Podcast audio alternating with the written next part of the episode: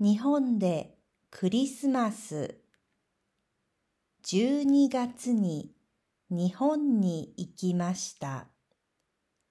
私の家族は東京に住んでいます。クリスマスに父と妹の家族4人と私の家族4人でご飯を食べました。楽しかったです。クリスマスイブの朝、めいっ子と一緒に美術館に行きました。めいは中学生です。クリスチャン・ディオール展を見ました。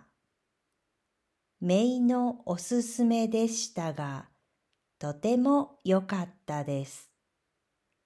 昼ごはんは美術館の近くの蕎麦屋に行きました。冷たい天ぷらそばを食べました。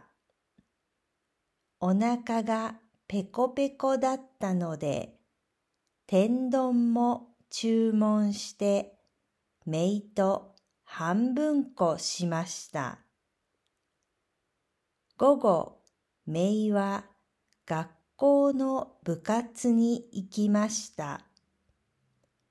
私は電車で代官山に行って街をぶらぶらしました。